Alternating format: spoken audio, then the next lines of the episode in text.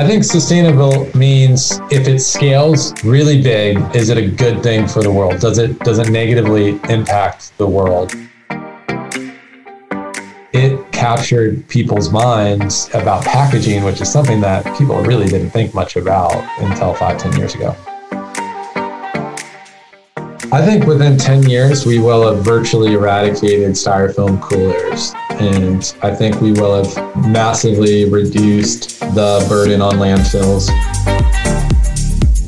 Welcome to the Beyond Capital podcast. In our purpose driven world, leadership is increasingly crucial. We are bringing you the stories of leaders that are marrying profit with purpose. I'm Eva Yazhari, CEO of Beyond Capital. And I'm Ed Stevens, CEO of Appreciate. Together, we have built and invested in businesses worth millions. We want to show you how social impact can exist in a company's operations, product, and culture, sometimes unexpectedly. We hope you walk away knowing the possibilities of social impact for you and feeling inspired by the potential to do good.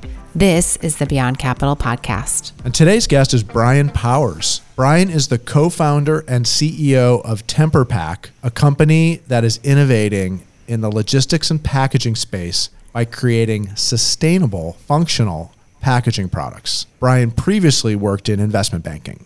Welcome, Brian. Great to have you. Thank you. Really excited to be here. Welcome to the show. Yes, welcome to the show. We have a lot to unpack today.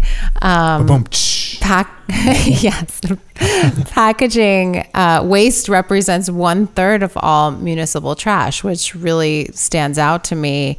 Um, and you are at the center of this industry. Tell us about your business and what motivated you to found TemperPack five years ago. It's been a it's been a journey. It's in some ways feels much longer than five plus years, but um, in, in, some ways shorter because it's gone by so quickly. I'll, I'll start with where we're at. We make sustainable alternative materials that replace styrofoam coolers. So our material, uh, our flagship material is called Climacell. It's a patented biofoam material that we make from plant starch and paper, and it is curbside recyclable, has far fewer emissions, over 60% fewer carbon emissions during manufacturing compared to styrofoam, and works just as well. Uh, so we work with over 100 food and life sciences companies helping ship their temperature sensitive food and medicine and vaccines to end patients and consumers throughout the US. Uh, we're based in Richmond, Virginia, and uh, have a factory here in Richmond and uh, also in Las Vegas, Nevada, to serve the, the western side of the country. We currently have over 300 employees and are, are growing and hiring rapidly as we try to scale up to meet the huge opportunity. So it's been a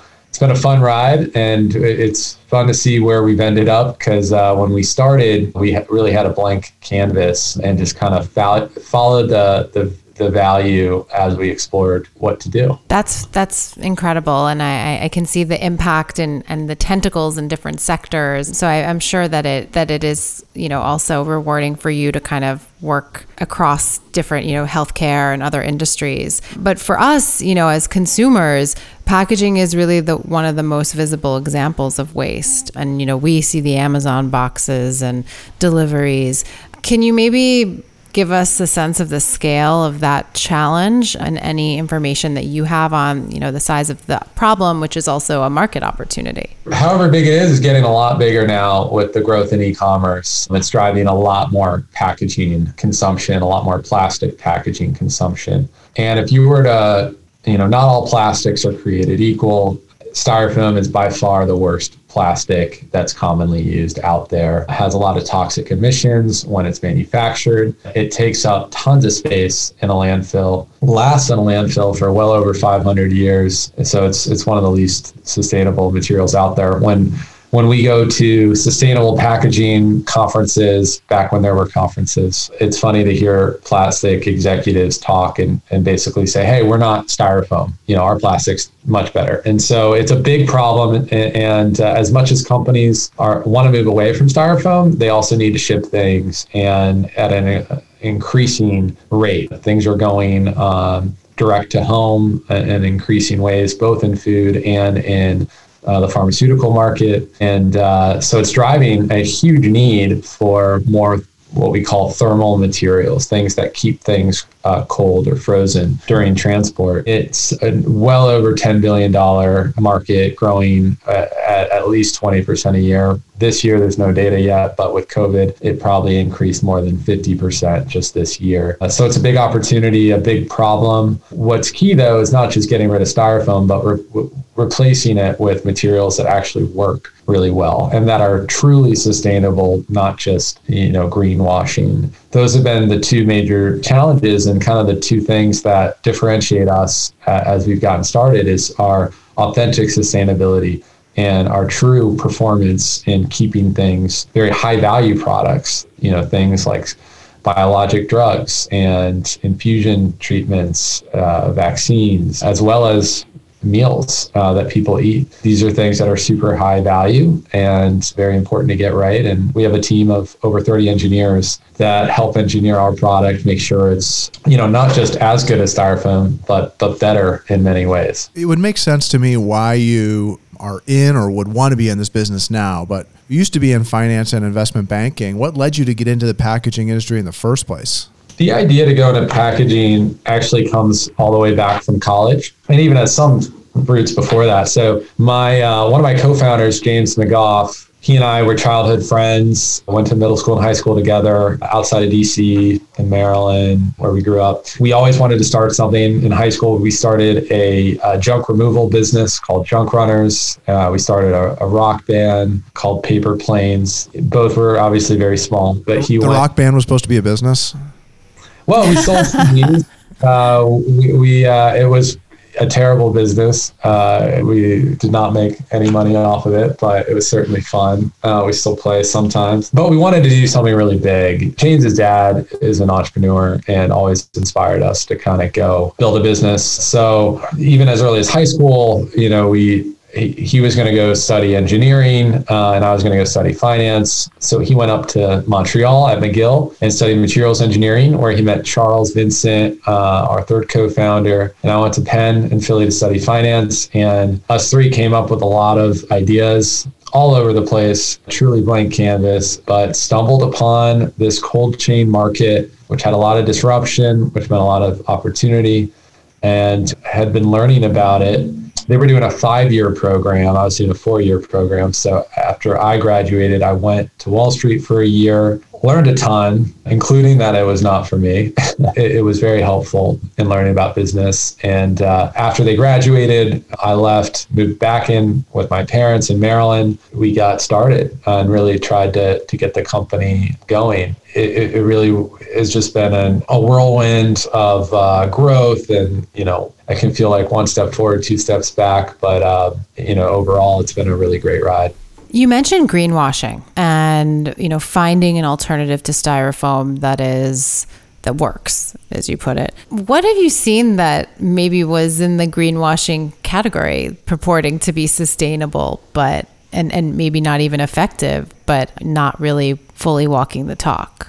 Styrofoam is sometimes marketed as recyclable, which it is almost never is. There's very few facilities around the country that will recycle it. You have to go drive there eh, to, to do it and can't just put it in your bin. And, and so uh, I think a lot of consumers still are confused by that. Styrofoam cannot be curbside recycled. We see other materials that claim to be biodegradable have no data to support that claim and you know maybe they use plastic which is not biodegradable or compostable or recyclable all without data and these they're very poorly regulated claims and consumers get confused by them as you would expect. We've gotten third party data on all of our claims, uh, which has just been a really important thing. And we've seen the industry develop and get a lot more sophisticated and consumers get a lot more sophisticated whereas it used to be enough when we were just getting started to say hey we're not styrofoam uh, now it's well we're recyclable we have this uh, carbon emissions impact you know if you switch to us this represents a you know 95% reduction in your overall plastic use, you know, often comes with being able to lower the amount of gel packs or dry ice they're using in a box, which means lower carbon emissions during transport. So it's getting a lot more sophisticated. In some ways, it took a little bit longer to get that sophisticated, but at the same time, the last couple of years, we've seen a huge momentum build from buyers and consumers uh, on the specifics of uh, sustainability, which has been really awesome. Got it. Yeah. I mean, I, I think the industry is definitely developing. You mentioned that you only work within the US. I actually happen to be an investor in a healthcare logistics business in India where the cold chain is, you know, significantly lacking. Have you thought about the opportunity outside of the US and, and globally for your product? Yeah, uh, we, we are starting to think about that.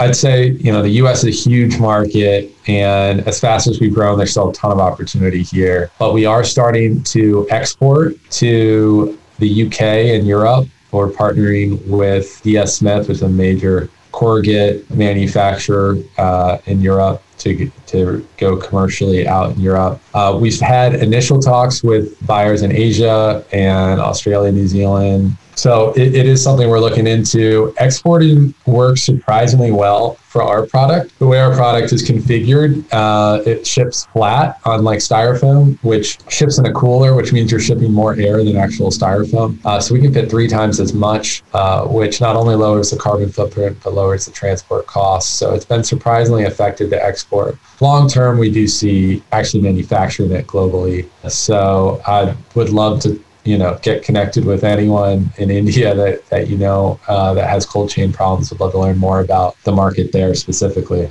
So sustainability is at the heart of your mission, and um, and yet sustainability can mean a lot of different things to different people. What does sustainability mean to you and to TemperPack specifically? I think sustainable means if it scales really big, is it a good thing for the world? Does it does it negatively impact the world? There's obviously good when you ship food to someone's home. That's a good thing. You know, they get food, they get convenience. So the question is, did that come with negative externalities that will poorly affect current or future generations? And everything has an impact. You know, almost everything produces some level of carbon, some level of waste. So you really want to minimize that to a point where uh, society can deal with that waste o- over time so that it doesn't accumulate and affect future generations negatively. And um, that's what we're building toward. You know, I think we started out of the gate with a huge improvement over styrofoam. It was a very low bar to hit, but we want to get better and better. You know, each year use less energy and reduce our waste internally, use less material in general for the same outcomes. And there's a ton of opportunity because styrofoam is a 70 year old material. It was it did the job for for many years. And then in the last sometime in the last five to 10 years, people started saying, hey, this this isn't really good enough. This has a huge impact on the environment, and on landfills.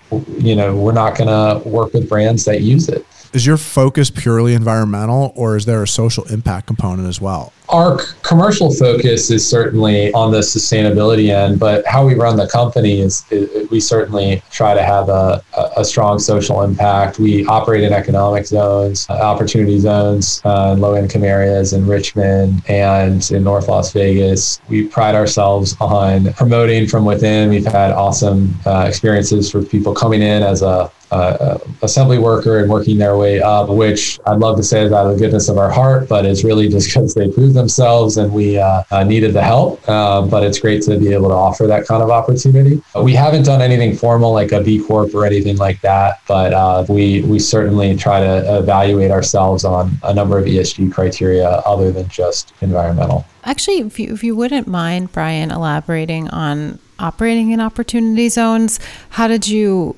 come to create your manufacturing in, in those zones? And maybe if you could just describe what they are for our listeners i think that that would be useful.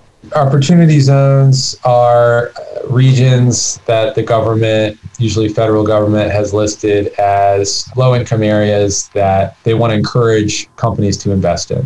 So they offer incentives to investors in companies that operate in those zones. And you also can qualify for low interest loans, grants, other things like that um, on the state and federal level. When we were picking our, our plans, it was uh, one, we were on a budget, so it made sense to go to a place that was affordable. Two, the, these uh, incentive programs are pretty attractive, made it that much more of a no brainer to go into one of these zones. And when you do, you hire the local workforce, which has been a really great thing for us. It's allowed us to have strong ties in the communities, offer a lot of opportunity where, you know, there wasn't uh, much opportunity. You know, Richmond is, is is kind of an old tobacco town and it's doing really well as a city now. But when we were getting started, even five, six years ago, there was a lot of open warehouse space, a lot of opportunity. And so we quickly expanded. I think we currently have over over 300,000 square feet just in Richmond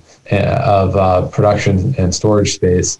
That's allowed us to hire lots of folks, grow quickly, and R- Richmond just in general has been a really good place for us to be based because it, you know, we're only 15 minutes from downtown and we need all sorts of folks uh, at TemperPack. We need line workers, machine operators, mechanics, engineers, sales reps, finance professionals. We're kind of unique as a business for that. A lot of packaging companies only do one or two of those things. Uh, we have a R&D lab in uh, South, in South Richmond where we do a lot of research. Yeah, so it, it, it, worked really well for us to, to go into one of those zones. I think it's allowed us to be a, a company where the headquarters isn't removed from where the factory is. Our headquarters is actually in the factory, and that allows us to be a, a much more integrated company uh, versus having it separated. Yeah, absolutely.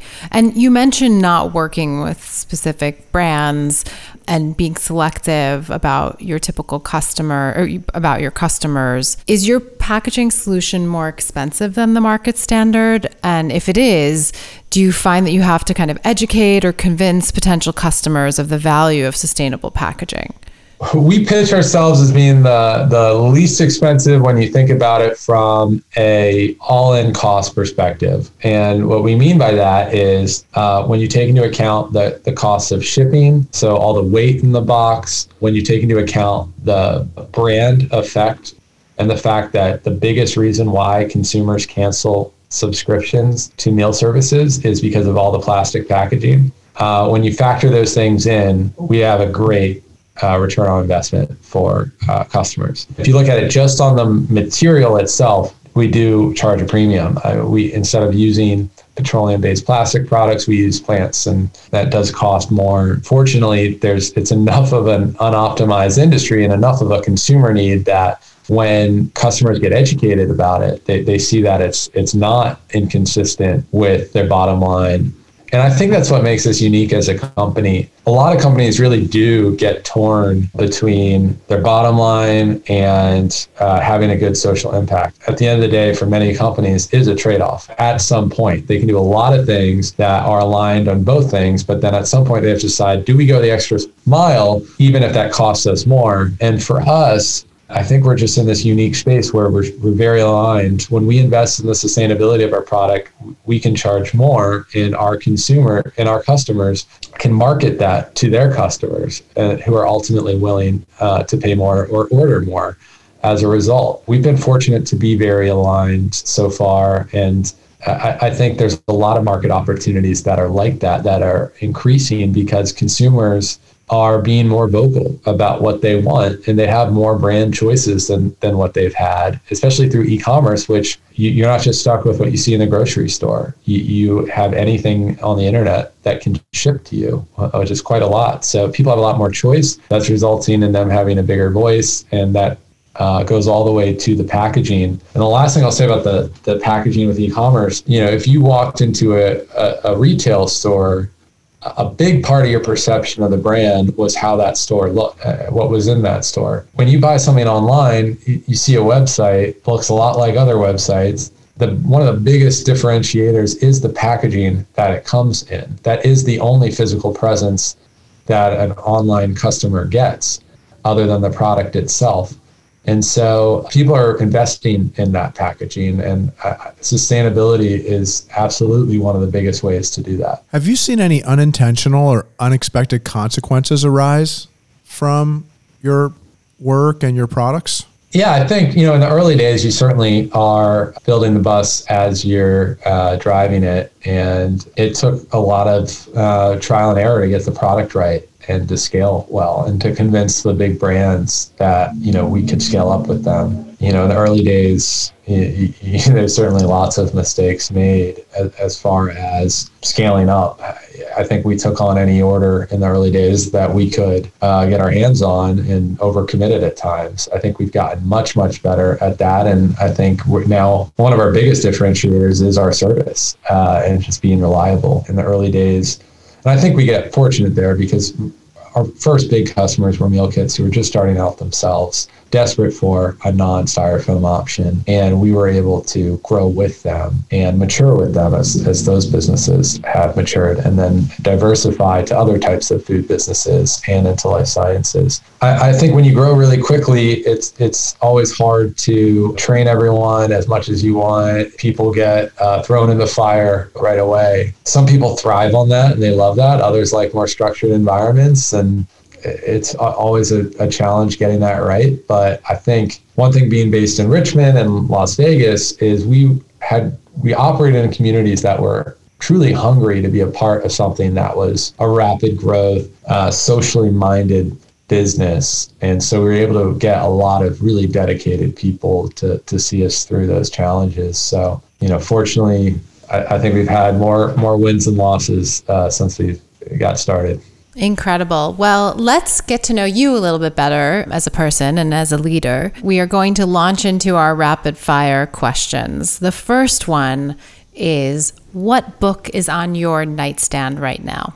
I'm reading Empire of the Summer Moon, uh, which is about the rise and fall of the Comanche uh, Native American tribe in the 1800s. I read a lot of a lot of nonfiction, historical, and uh, it's really well written, really interesting. Not a lot of parallels with the business world, but it, it's just it reads like a novel. Get yourself psyched up in the morning. What's your go-to beverage? Coffee, tea, or caffeine free? Uh, absolutely coffee. Also a daily harvest smoothie. Not just saying that because they're a customer they, their uh, smoothies are really awesome.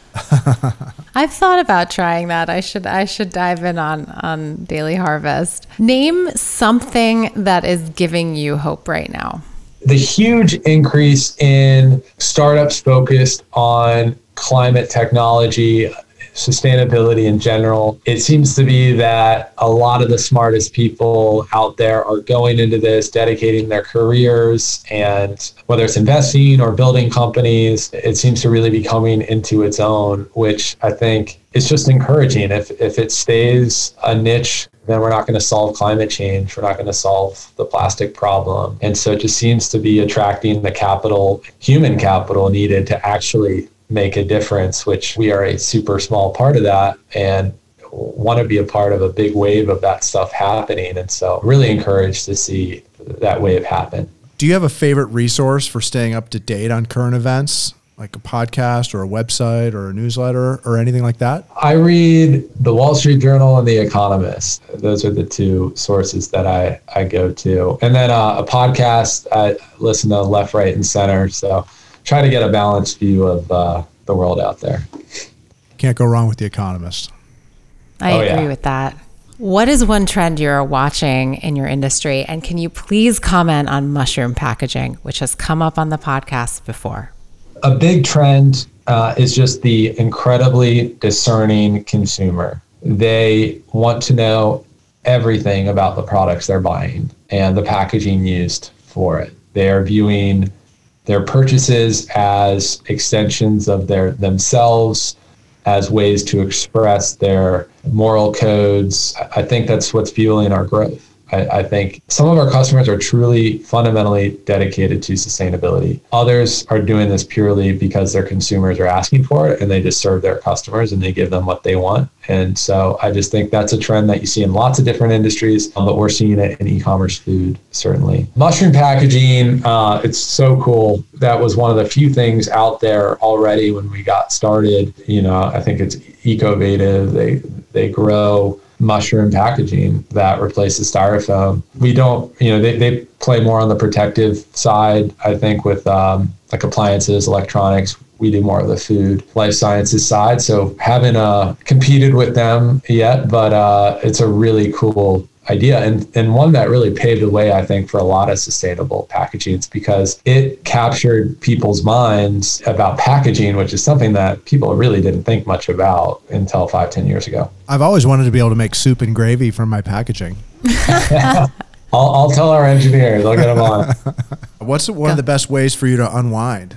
Love uh, biking outside. I live uh, right on the James River in Richmond. There's a great path that goes to Williamsburg. love to play music. I, I, sing. James plays the piano, and so we we still do that. In COVID times, just uh, reading and, and watching a lot of Netflix. Uh, can't wait to to get back to uh, traveling and, and other things like that yeah, it, uh, and, work. I, I think it's it's really fun to be able to get to do something that really blurs the line between personal time and work. It all it all feels very fun. I, I should say all. There's obviously bad times and, and things that are less than enjoyable, but overall, it is a very fun experience that qualifies as both a, a job and a passion. I think work should be fun. I think fun is underrated in in life and um, it's, so, so, something I was not trained to value in my early career. And even though I'm, you know, not not too old, I think I've really come to now 16 years in to really value fun more. So I love hearing that as a first year analyst in investment banking, you don't get a lot of fun. If you're having fun, it probably means you're doing something wrong. So it was a really big premium that we wanted to build into into TemperPack, and it's a fun environment. And what's great about manufacturing is that it's so social. It's so in person. It's so uh, there's so much information being shared back and forth. There's very little you can do isolated. Um, or, or, individual work. So it, it's created a really fun social culture. Now, um, just turning back to your company and to you as a leader, 10 years in the future, what mark do you think TemperPack will leave on the world?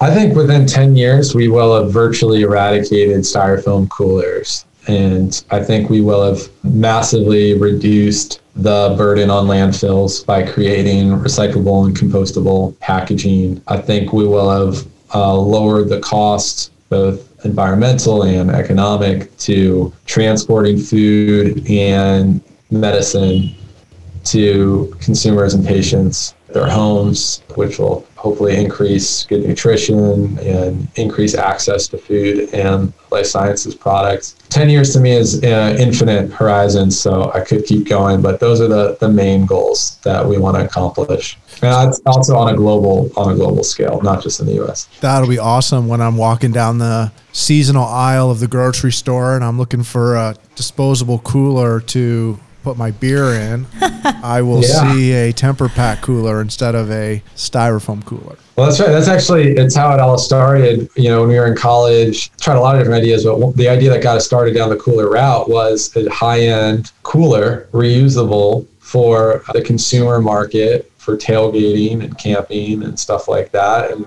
as college students, I think our first few tests that had beer in it realized that the pharmaceutical cold chain was a, a really great place to get started. Uh, yeah. but a lot of good ideas start with beer. A little more money there. Yeah, yeah, exactly. yes, very true.